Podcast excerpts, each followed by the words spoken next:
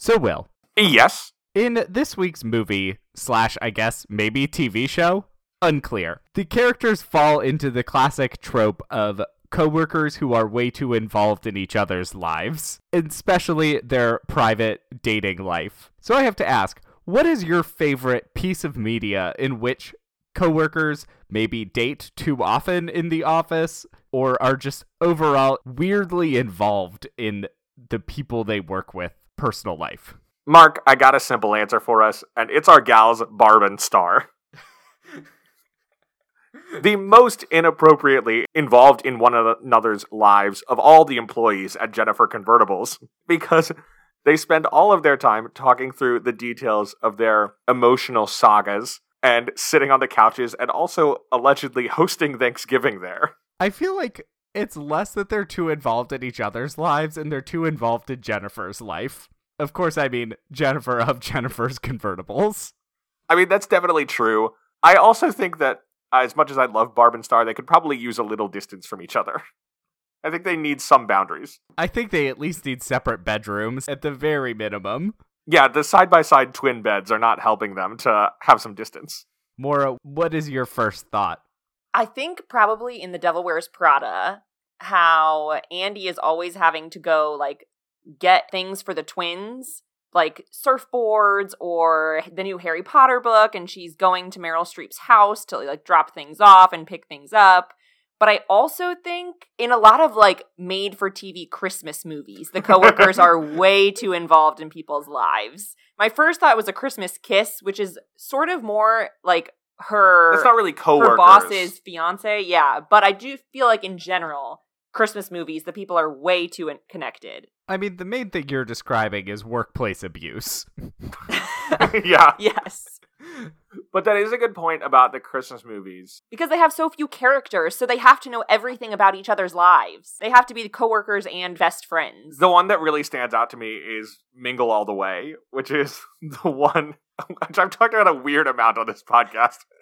It's the one where there's the dating app to find you a plus one for like holiday parties. And I just remember the coworkers being like very invested in that one. I just, my first thought always goes to every NBC sitcom. Fair. That is true. They all marry each other. They all get married at some point, And The Office is particularly egregious because everyone has exes in the office and not just current love affairs. the world of the office is like what my students what all students at every school I've worked at think teachers' lives is like, where they're like, well, you all must be dating each other because I can't imagine you know anybody who doesn't work here. And that is apparently the case in the office. But to be fair, a lot of teachers at our high school were either married together or dating. That's true, but like at the first school that I worked at, students decided I was dating one of my coworkers, and they kept insisting it was true, even though we said it wasn't. They believed it so strongly that when this woman got engaged to the person she'd been dating for that entire time, multiple students came to check on me to make sure I was okay. I feel like most married couples at schools tend to be married before they start teaching there, too. This was not true at our high school. really? Yes. there were a lot of teacher couples that formed there. Yeah, I don't know if that's great either. Obviously, I live for the drama, and I found out every couple that had dated at my workplace within the first month of being there. I think luckily all the couple teacher couples at our high school that we were aware of were successful and they ended in marriage, so there were no real awkward breakup situations. Yeah, I think that's the worst part in the office is there's so Yeah. many breakups. And it is the kind of thing where, like, in the early years, the show was better equipped to handle that. Where, like, the season three relationship with Roy still being around is suitably awkward and uncomfortable. It's later on in the run where they're just like, oh, we're going to mix and match characters and just keep rolling along. They just throw spaghetti at the wall and hope two of the strands mm, stick. But they really just try every combination. So, Mark, I'm. It's. I can't un- imagine why you would have thought of this based on the movie that we watched this week. Uh, I think we need to honestly just dive into it because I don't know if this episode will capture the unreasonable amount of rage that this movie filled me with. Mark, you were like pounding your fists against the couch. This is the first time in like two years that we've watched a movie for the podcast together because you went to London and then we had the pandemic. Right. We actually were in the same room while we watched it. Of course, we're recording in separate rooms in the same apartment. A I thought you were bizarre actually going setup. to get up and walk away at one point. I was close. I genuinely don't know what it was that made me so angry about the lead character, but every time he spoke and the camera was just on him, I felt in my chest a ball of rage form. So, Mark, you're not going to be joining the P.O.stables, the fandom for the Signed Sealed Delivered franchise. What? Yeah, it's spelled like postables, but P and O are both capitalized, like in Oh post my office. God. Yeah, no. I, I unfortunately feel obligated to watch every one of the 12 movies in this series. Well, don't speak too soon, Mark, because you may not be aware yet of all there is to the signed, sealed, delivered universe. You got to Oh, tell us all about it. All right, so let's get this show underway. Welcome to We Love the Love, a Hollywood romance podcast. I'm Mark and I'm gay. And I'm Will, and I'm a ginger, and this is a podcast dedicated to investigating the most important issue facing our world. How can we get this mail back to the person that it's supposed to go to?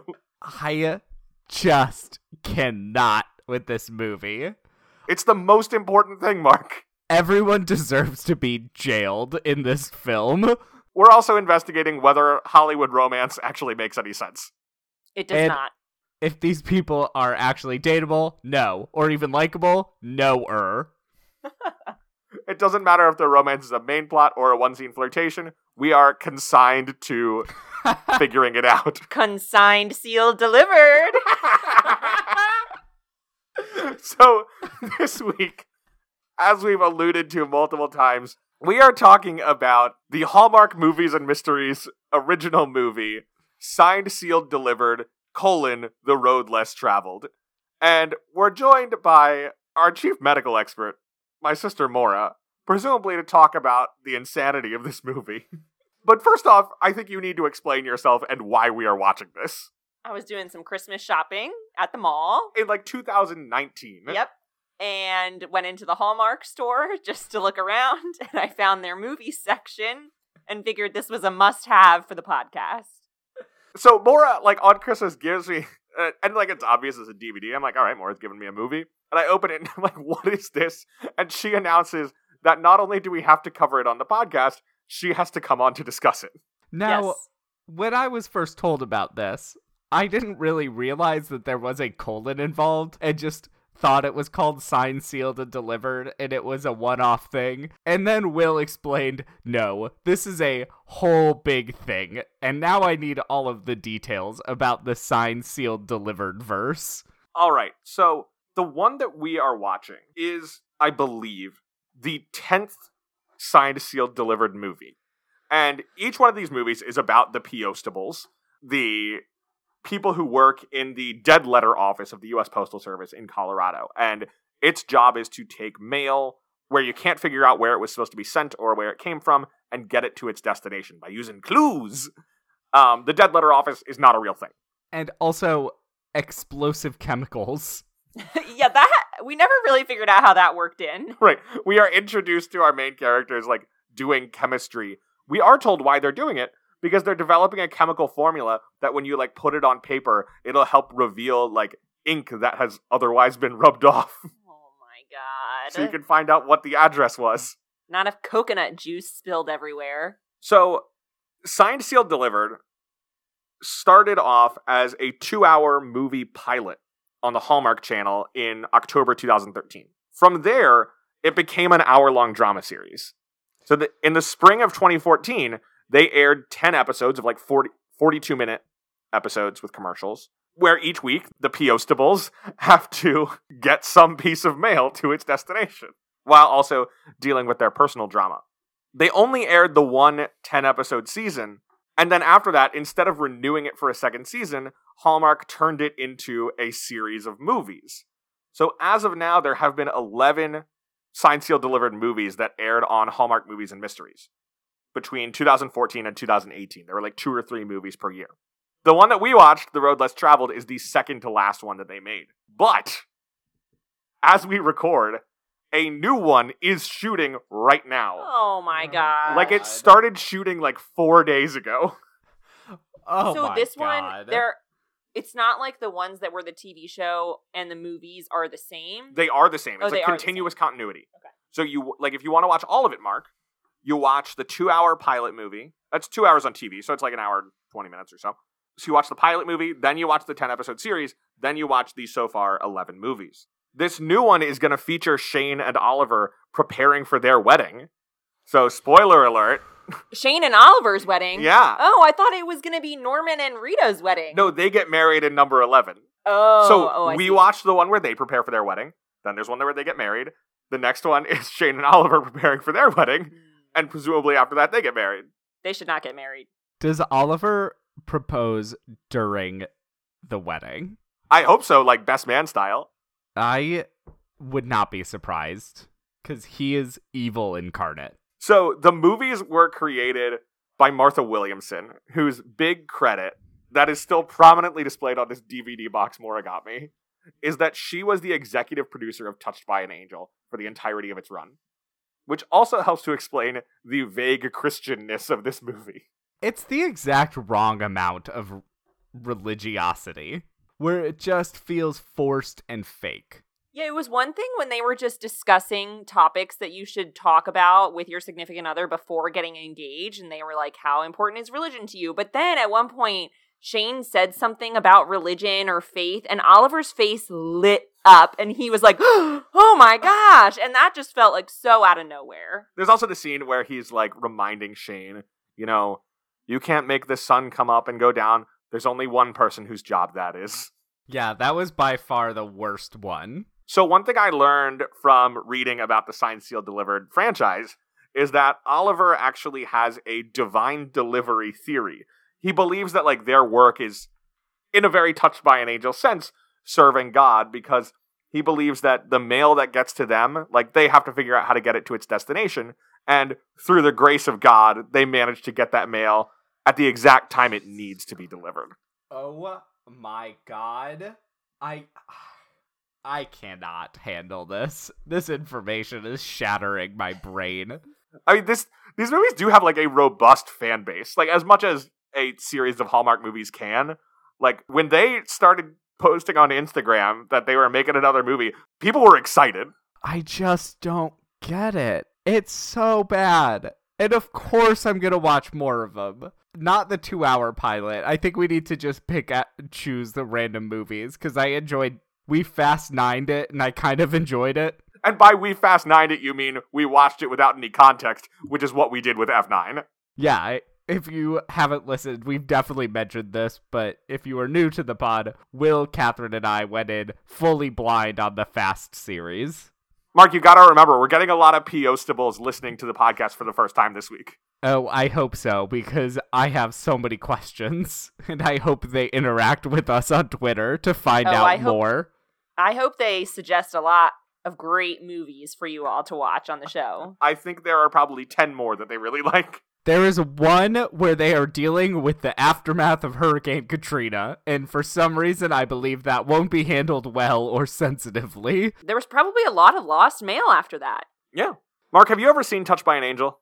I remember my mom watching it on the TV when I was in the room as a child. It is a very strange TV show. Isn't it about like the chief angel saying, You, angel, go solve this person's problem?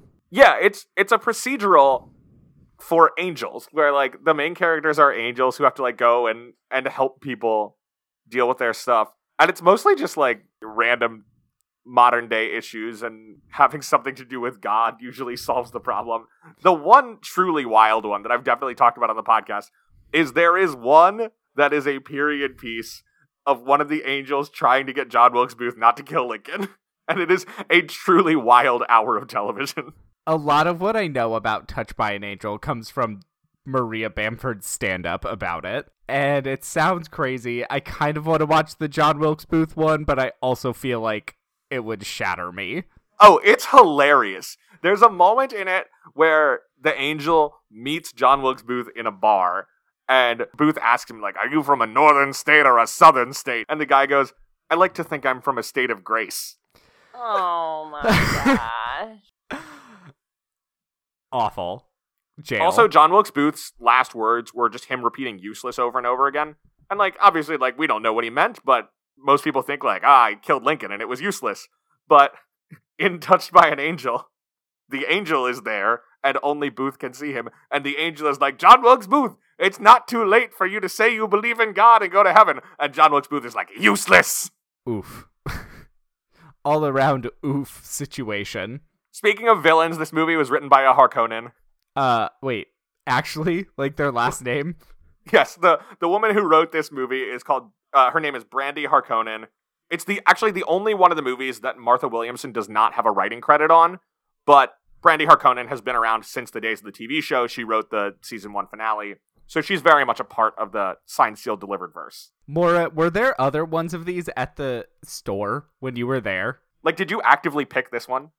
Um, I truly cannot remember. I just saw that it was postal workers like solving a mystery or and also having a love life or something, and it seemed like a must-have. I mean, it was. I have no I- regrets about to be watching clear, this movie. you chose well.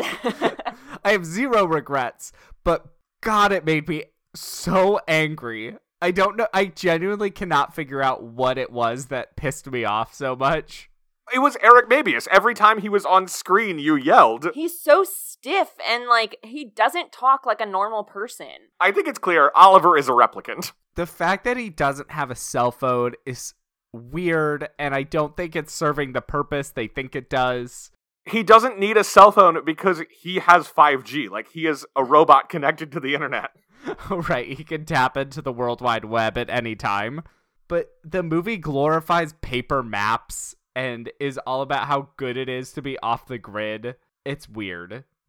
They didn't use the internet to solve their mystery at all. Yeah, I guess even for like finding hotels, they just like called hotels. That's I love that they called every hotel in Pueblo City or Mesa Pueblo to ask if they had a ballroom.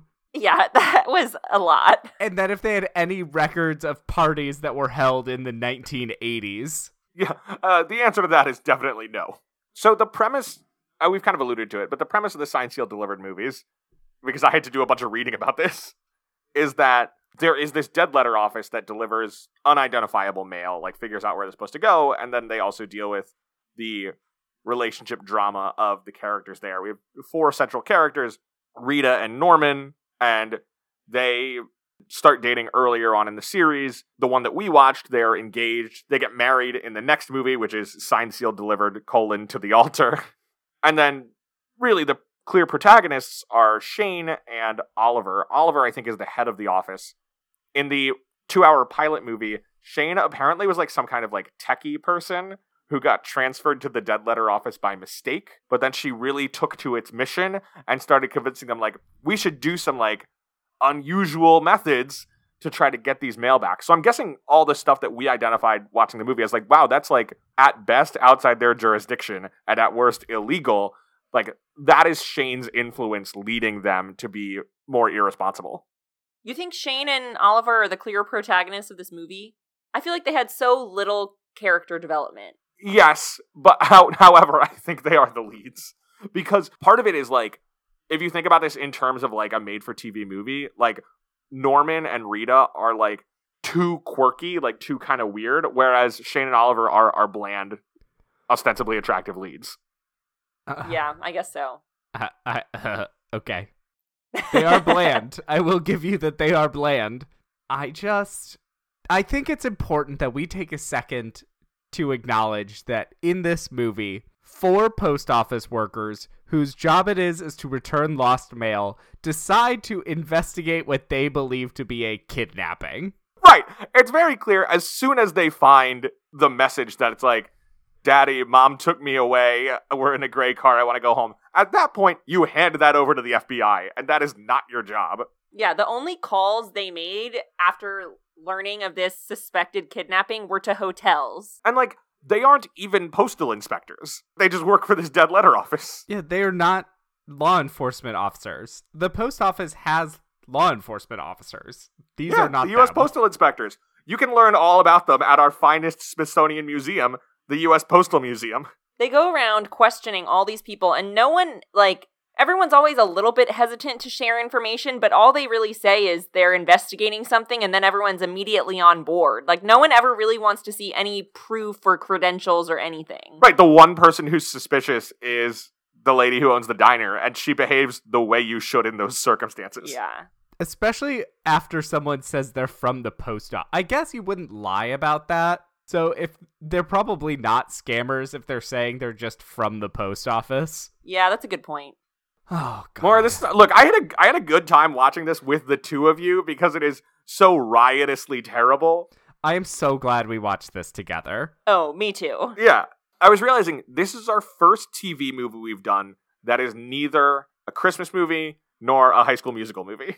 Yeah, because No, I just don't that's not think true. in general they're that worth it. Pool Boy Nightmare was not released theatrically. That is true. But that was a pandemic issue. that was going to be on 4,000 screens. Was it? no. Oh.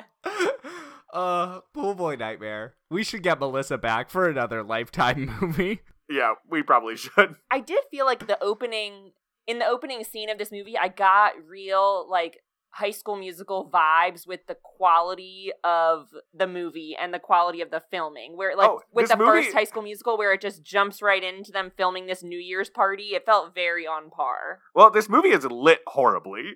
Yeah. It felt pretty Lifetime at times because it was about a distressed woman and her child. I wish it had been more Lifetime. Like, I want it to be a little more salacious. But it's too Christian to be that. Yeah, you don't get the Dove seal of approval if you have any form of salaciousness. And to be clear, there is actually a Dove seal of approval on the cover of this DVD Mora bought from the Dove Foundation, which is like a Christian organization that checks to see if movies are okay for your family. Wait, I really thought it was like Dove skincare. No! Oh, did we not, did we not explain that after the joke? No. Yeah, they also give out Dove awards for the most family friendly stuff. I just thought it was from the soap company. Why would it be from the soap company? Is that why you then were like, I just want him to give her some soap? Yes.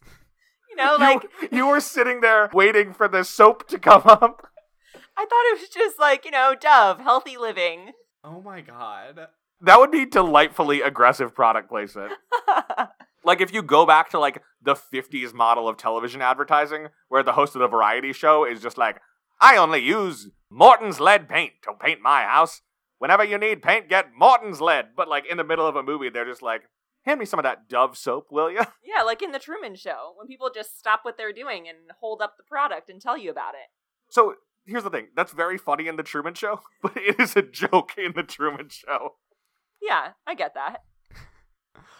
Uh, Will, are you gonna tap into the Dove Foundation Awards after you f- get Wikipedia all caught up on the Oh, AARP please. Movies for Grown-ups Awards?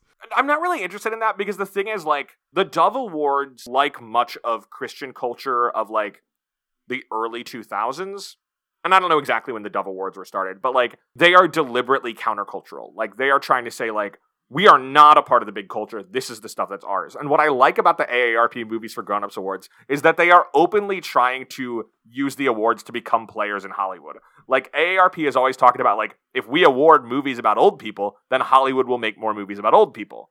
Like AARP's goal is to become a major awards precursor, and the Dove Awards don't care about that. Yeah, that's fair. But I am very curious to see a slate at the Dove Awards. Like AARP, if you ever read their like press releases, basically they claim that because they have expanded their field, where like in the first years there were like three or four nominees per category, and now there are five, and for some reason, some years they have like eight or ten in the top category. They're like, see, it's since we started the AARP Movies for Grown-Ups Awards, now we have so many, we are expanding our field and we're having to leave stuff off. Like the AARP Movies for Grown-Ups Awards are working. Well, I only wish them the best. All right, so back to sign Sealed, Delivered, colon, The Road Less Traveled. I'd ask if anyone had watched this before, but I think it's pretty clear from our reaction that none of us had any experience with this movie. So, just doing quick Wikipedia, I have not found winners of past Dove Awards, but I did find the eight factors that they use to determine whether a movie gets the Dove seal of approval or not. Lay 'em on me. So, a movie is evaluated based on its faith and its integrity. Those will give it a positive rating. Uh, and to get a four or a five, they have to be overtly Christian. What's the total score? So movies are scored out of five based on how they do on all of these things. So faith and integrity are the only two positive ones. Everything else brings a movie's score down. Oh, And the other ones are sexuality, language, violence, drugs, nudity, or other. do you think having a Oh. character who's a criminal counts? Other includes such objectionable content as, quote, disrespect for authority, lying, cheating, stealing, illegal activity, frightening scenes, or demonic or similar references. Those sound like fantastic movies. Yeah. I have some concerns. You know, I think this movie maybe would have been improved by some demonic activity.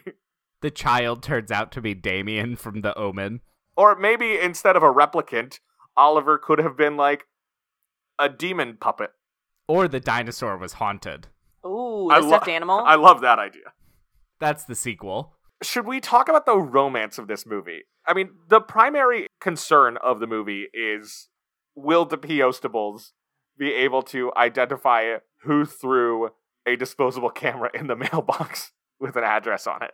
And so they're tracking down this woman who's on the run with her child because her husband was arrested for misuse of government funds when he was the mayor of their town.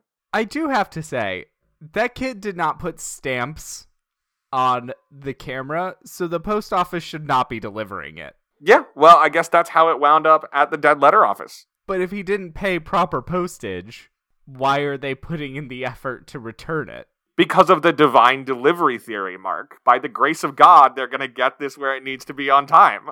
So, I guess in Denver, if you want your mail delivered for free, just kind of leave off the address and they'll put a lot of work into figuring it out. So, Mora, yes. every week we break down the romantic plotline of a movie into five points to help us explore its romance. So, this week, as our guest and as the reason that we watch this, it's up to you to guide us through the five points of signed, sealed, delivered, movie number 10, The Road Less Traveled. So I couldn't decide which of the two romances to cover. So I have points for both of them. But I will say This does not sound like five. some of them are like minutes apart from each other in the movie. There's not a lot to go with. I mean, very little happens in this movie. It doesn't seem to make sense how long it takes because the movie tells us it takes place across two days. Two worth of- days to find the owner of a disposable camera.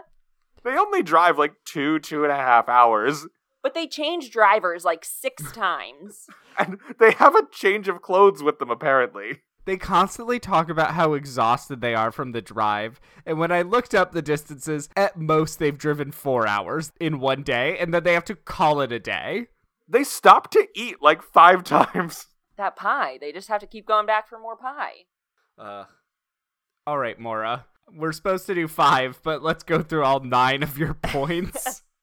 We can discuss Rita and Norman first. Oh, Norita, their little cute couple name. Oh, yes.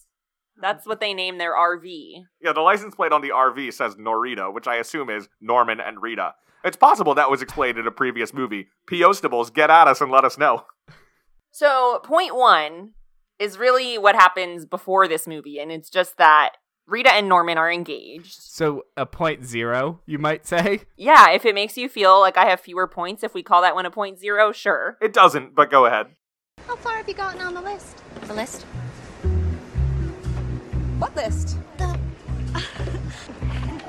There's a hundred things to do? Of course not. There are thousands. Those are just the first hundred. So they're engaged, and Rita is panicking about the planning, even though it's all very normal things. Shane bought her this magazine about the 100 things you have to do for wedding planning. It was not Shane that bought this magazine. It was, I believe her name was Phyllis, who seems to be a recurring character that's always a problem. Oh, really? I Yes. missed that completely. Yes, but also, it is not the hundred things you need to do.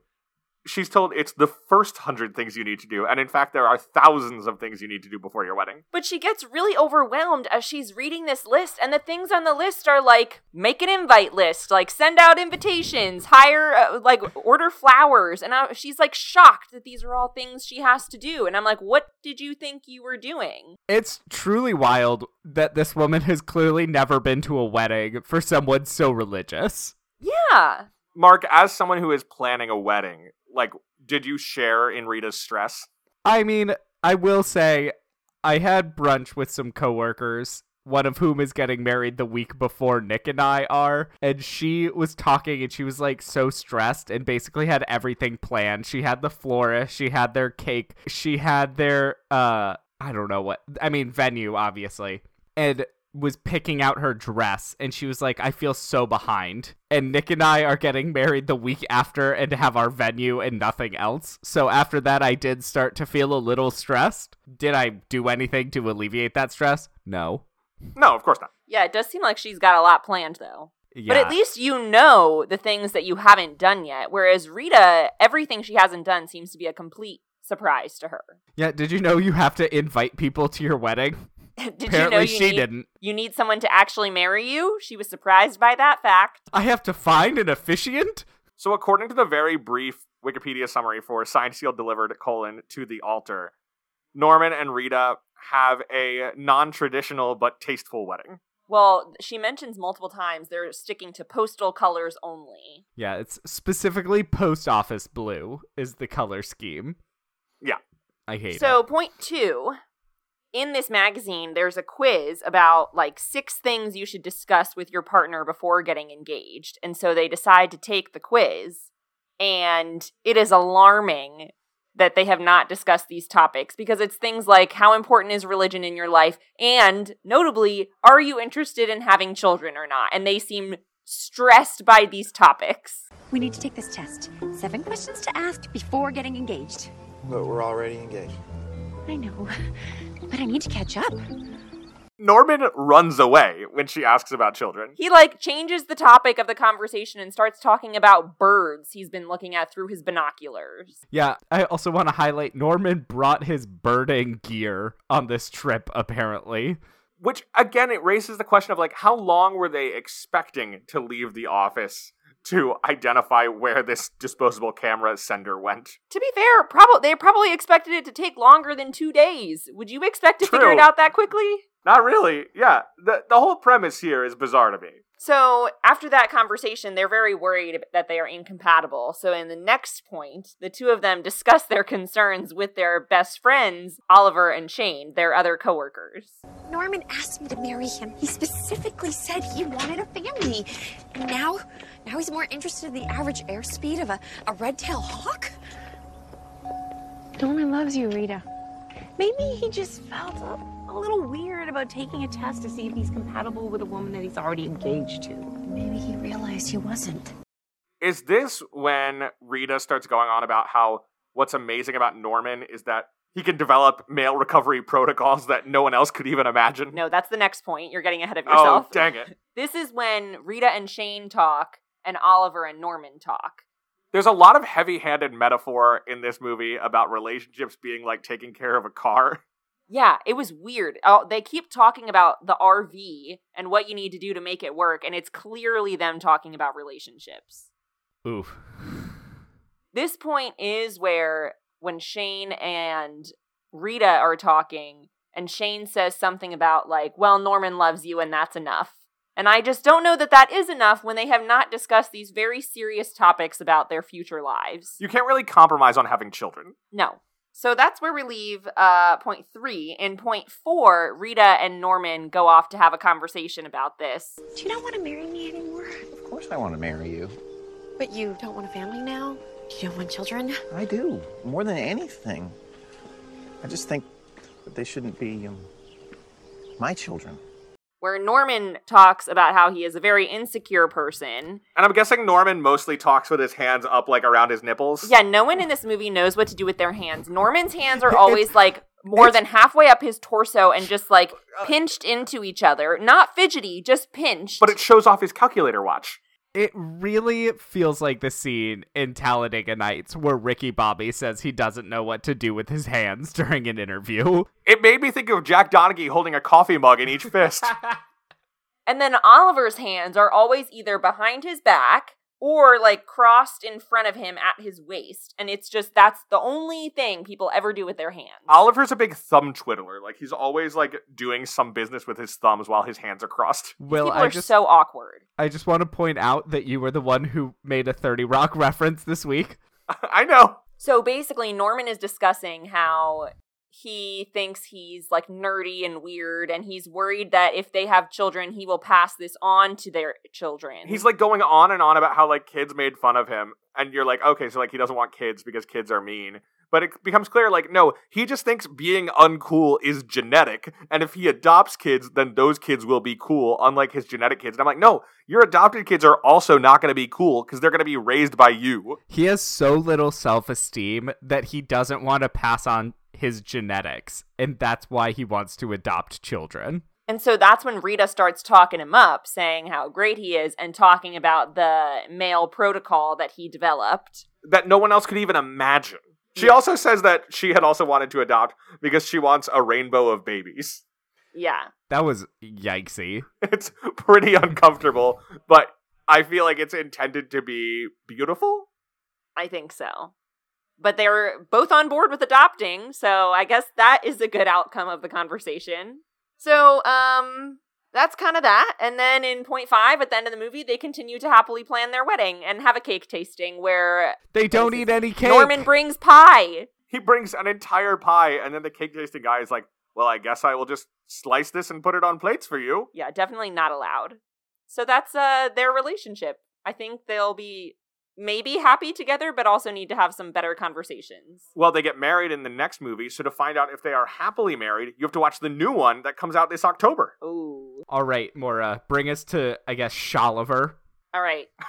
So, at the start of the movie, Oliver and Shane are very flirty, but in a very awkward way. It's oh, funny it's where, like- painful to watch. Perhaps I can lift a remnant of ink with our new solution.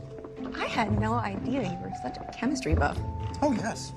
In fact, when I was 10, I begged my father for a chemistry set, but he felt I was spending too much time on indoor pursuits already, so he signed me up for Little League instead. How long did that last? Three games? Too much dirt.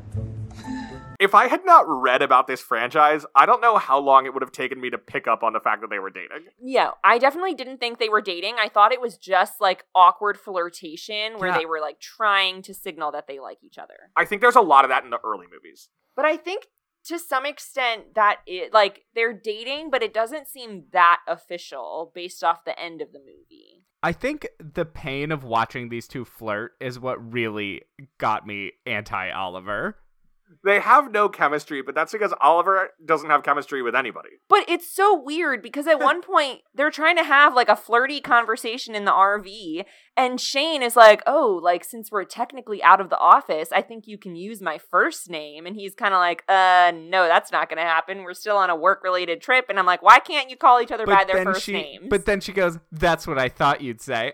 Ah, so weird. It's like I got the vibe from that conversation that she was more into him than he was, and he was really trying to like keep up some barriers. So, for a little context, they go on their first date in the sixth movie, which is signed, sealed, delivered, one in a million. But I think it's in like eight when they like are like seriously dating, and that's signed, sealed, delivered, higher ground, which is the Hurricane Katrina one.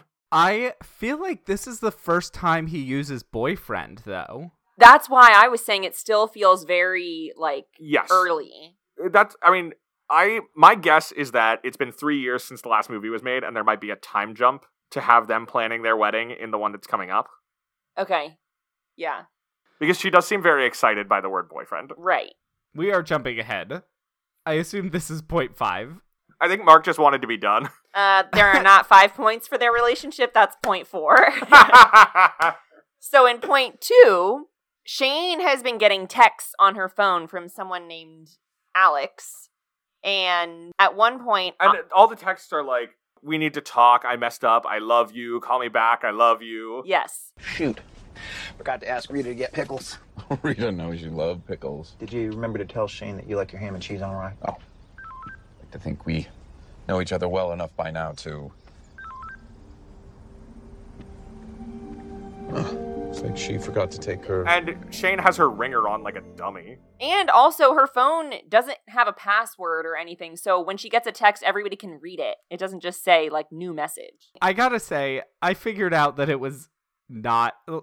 I feel like the first text I already realized it was gonna be a dumb twist. Well, I did not realize Oh. until you mentioned that it was going to be her sister. I was like immediately. I was like, this is gonna be a woman. It's gonna be her sister. I had no idea. I feel like men are never named Alex in movies or TV. It's always a woman who is supposed to be confused for a man. If they had wanted it to be like a former lover of hers, they would have been named like Dwayne.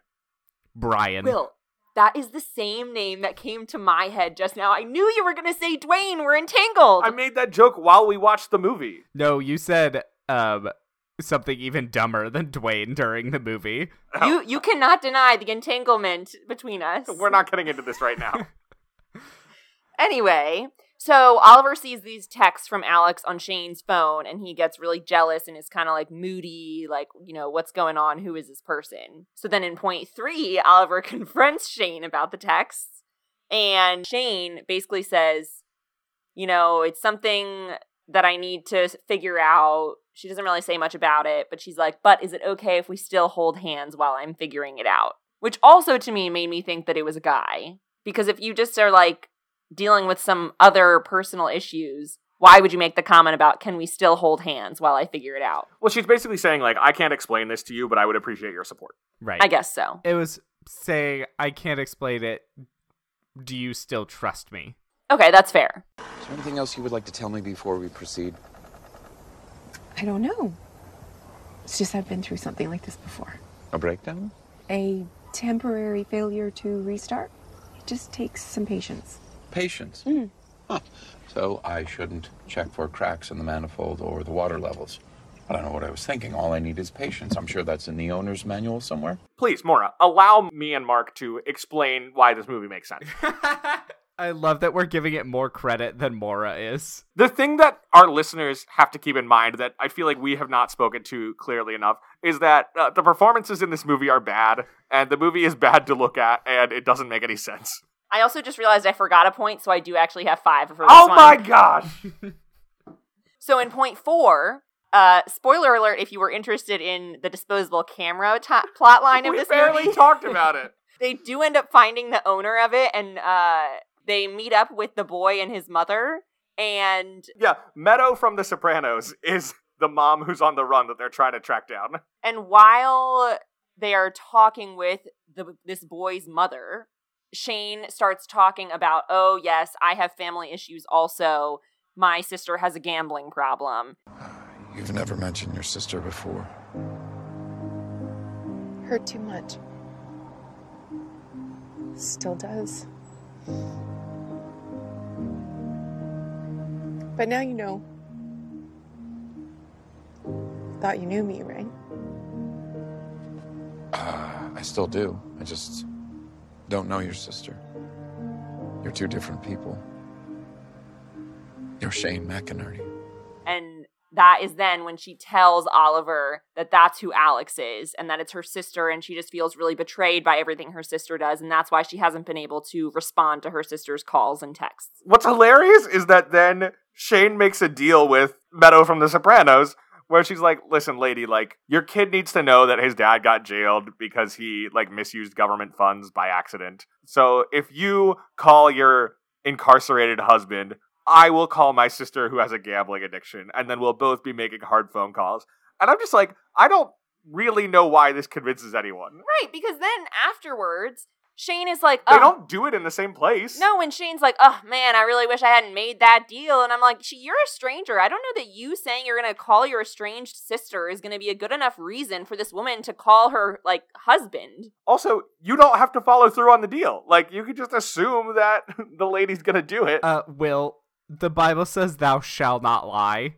And the she is a Bible woman says, "Thou her shalt word." not bear false witness," which is kind of saying you shouldn't lie about something that has happened. But ma- she's going to know. I, you know, they're going to be back to that pie shop and she's still going to be working there and they're going to be in touch. Mora, It that is pie only- shop is so far away. I was it's about to so say it's far only away. They'll three never make it hours back. away. No, but Norman went back to get some for the cake tasting. Norman, who cannot drive. yes, good point. He fails the driver's test because he gets scared. So in point five, Shane calls her sister to make things up with her. Tell her you have a boyfriend. I. Uh, I have a boyfriend. yeah, uh, he's, uh, he's everything I never knew I wanted. And while she is talking to her, Oliver is standing by and whispers to Shane, Tell her your sister you have a boyfriend. And that's when we know the relationship is official. Yeah, God, she really smiles. And I'm pretty sure so she says. I have a boyfriend, but we were yelling too loudly to actually hear the line delivery. It was so cringy. But those were the shapes that her mouth made. And that's the end of the movie. So, Mora, you have broken this movie down into 10 points. Correct? And I'm wondering whether you find all this romance believable. Well, I it's a, the I think um Norman and Rita's relationship is real has a lot of red flags to me. Yes, he ran away when she asked about children. He said basically, look over there, and ran off. So that one, no. Although I do think there probably are some people out there who get engaged and married without having a lot of conversations that they should have. Sure. Oliver and Shane, like I guess, I feel like we don't see enough of it for me to really think that it's not believable. They have no chemistry. Oliver is a replicant. There's nothing believable about any performance in this movie in any way. Oh yeah, the acting is awful. So every week we rate the movie's romantic believability on a 10 point scale where 0 means we believe none of it and 10 means we believe all of it. Mora, where would you put the 10th film in the signed to sealed delivered universe? Uh, I guess the 11th if you count the pilot. I don't know, maybe like a six. Explain yourself. Like I said, I just like you know they're they work they spend a lot of time together at work and like seem to be good friends with each other outside of that also. And like I I don't know that we get a real good reason for why it wouldn't work out for Shane and Oliver. And I like I said, I do think there probably are people who get married without having serious discussions and still some of them might be able to work it out. I'm going a 4 Okay. because I think that while the two circumstances you just described are believable, the particulars of these characters make them less believable. How so? Well, for example, Norman running away, literally when this topic comes up. Um, Rita's But love is enough, Will. Rita's apparent complete lack of understanding about anything involved in a wedding. Yeah. And then on the other side, like Shane and Oliver's relationship is so weirdly distant, where you know, again, they like barely address one another. I, I don't understand what that relationship even is, but I think I'm supposed to be pretty invested. Don't forget, Oliver is also just terrible. Just so terrible. Hey, some terrible people end up in happy relationships. That's true. Are you more of a low hands person or a high hands person? Ah, neither of them is good. But I guess if I had to choose, I would choose the low hands. yeah. Norman's high hands, like really just like Closes him off. yeah, he's just like clasping his fingers right at like like I said, like nipple height. And it again, it looks like he should be fidgeting with them, but he's not. They're just stationary up there. And it's worse because he's wearing a button down short sleeve shirt that's tucked into his pants. And so it's really just like showing off his elbows in a way that's kind of weird. and his calculator watch. My favorite is the straight elbow white knuckling purse handle that the two women use. Oh yeah. Well, at one point when Oliver and Shane are holding hands, Oliver's holding his arm like weirdly far away from himself. And that's another thing where I feel like he has put up guards against her. He can't Right. let her in. I'm going with a four also. Yeah, okay, I'll lower mine. You don't have to. Mm, No, I think I will. I think we've convinced her. okay, so do you think? I think we're pretty clear on this, but do you think any of our romantic leads is dateable? No. Absolutely not. Shane is the most dateable because she is the the biggest cipher. If you did have to pick one person in this movie to date, who would you choose? I think I would probably date Minnie from Minnie's Diner because, first of all, she was like the one person who really wasn't giving away information about Rachel and her son when these random strangers came in and asked a lot of questions. To be clear, they're from the post office. She also was a nice person. When she found out Rachel had no money, she helped like give her food and like helped her find a place to stay. And on the plus side, she bakes apparently delicious pies. That's a great answer. My answer is Sylvia from the hotel in Mesa I Pueblo. love her. Uh, Sylvia is the head of catering. As soon as she walks in, you're like, oh, this is a fun lady. and she's talking about like that great 80s party that they threw three weeks ago. And their big hair. Yeah, she seems like a good time without living in the middle of nowhere, you know, because the thing about that pie shop is it's just so far away from everything. She does seem fun. It's the only restaurant for a hundred miles. Yeah, that's insane. I was also thinking Minnie and then also Sylvia, but you know, Doug at the front counter is very cute. I could not date him because he's allergic to flowers, and I like flowers too much. Eh. Doug is just having a rough time the day that they see him in this movie because there's a flower festival taking place at the hotel and he's allergic and like didn't switch his shift or something. And also or take like allergy meds. Yeah, and also the reason he remembered Rachel's name is because it's his ex-girlfriend's name and he's clearly pretty broken up about that. Yeah, he was a little pathetic. He's cute though. Do you think that these couples will stay together? Well, I feel like they don't really know enough other people to date anyone else if they don't stay together. And it would be awkward because they're so committed to their line of work that I think it would be very awkward if it was four people who all previously dated each other. Imagine how tense that exposed brick office over a factory floor would be. So I think yes, they will stay together. Yeah, I think it, if you only know three people and you're already in love with one of them, unless you cheat with the other one, you will stay together. Yeah. That one's called Signed, Sealed, Delivered The Road We Should Not Have Traveled. All right. Oh, Will, you didn't say. What do you think? will they stay together? No, of course. I mean, yeah, I think they probably will. For all the reasons we said. Yeah, they're going to stay together. All right. So many of the movies we covered have been adapted into Broadway musicals. Mora, should Signed Sealed Delivered, colon, The Road Less Traveled be adapted into a Broadway musical? Mora, like, put her head in her hands and made this magnificent grimace. Here's the thing. I don't think this movie should be any longer than it is because it was only 80 minutes and it felt long. but I do think some songs could spice it up a bit. It feels long because nothing happens. Like you're watching them accomplish nothing. Like the one real musical moment is when Norman drives for the first time and they play Born to Be Wild. You also don't want them to find her because you know the woman is in distress. Yeah. Also, this should not be a musical because it's stupid. it's so bad. It's it's too dumb to be adapted anywhere else. That's It's true. Now that I'm sitting here trying to imagine what some of the songs would be, I want nothing to do with that. You don't want the little kid starting the movie by singing about his dad. No. Okay. It would be like a like Castle on the Cloud kind of song, and we all know that's the worst movie in that show. The worst song. I think that's about it for this movie. I don't know how much more we can get into it. Yeah, this episode is going to be more than half as long as the movie, and there's not that much to the movie.